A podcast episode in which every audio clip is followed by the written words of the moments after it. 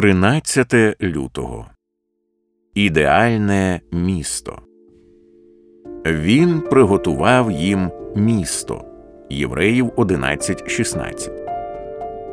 Ні забрудненого повітря, ні графіті, ні сміття, ні облупленої фарби чи прогнилих гаражів, ні сухої трави чи розбитих пляшок, ні грубих вуличних розмов, ні конфронтацій віч навіч, ні домашніх чвар чи насильства, ні небезпек вночі, ні підпалів, ні брехні, ні крадіжок чи вбивств, ні вандалізму, ні потворності. Місто Боже буде досконалим, бо в ньому перебуватиме Бог.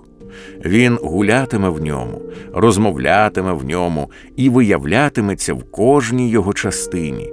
Все, що є доброго, прекрасного, святого, мирного, правдивого і радісного, буде там, тому що там буде Бог, там буде досконала справедливість, яка тисячократно відплатить за кожне страждання, пережите в послуху Христові у цьому світі і такий стан справ ніколи не погіршуватиметься. Насправді це місто буде сяяти все яскравіше і яскравіше, в міру того, як вічність розтягуватиметься в нескінченні віки зростаючої радості.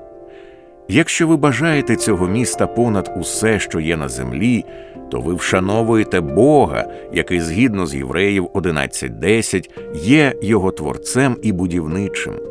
А коли Бога шанують, то йому приємно і не соромно називатися вашим Богом.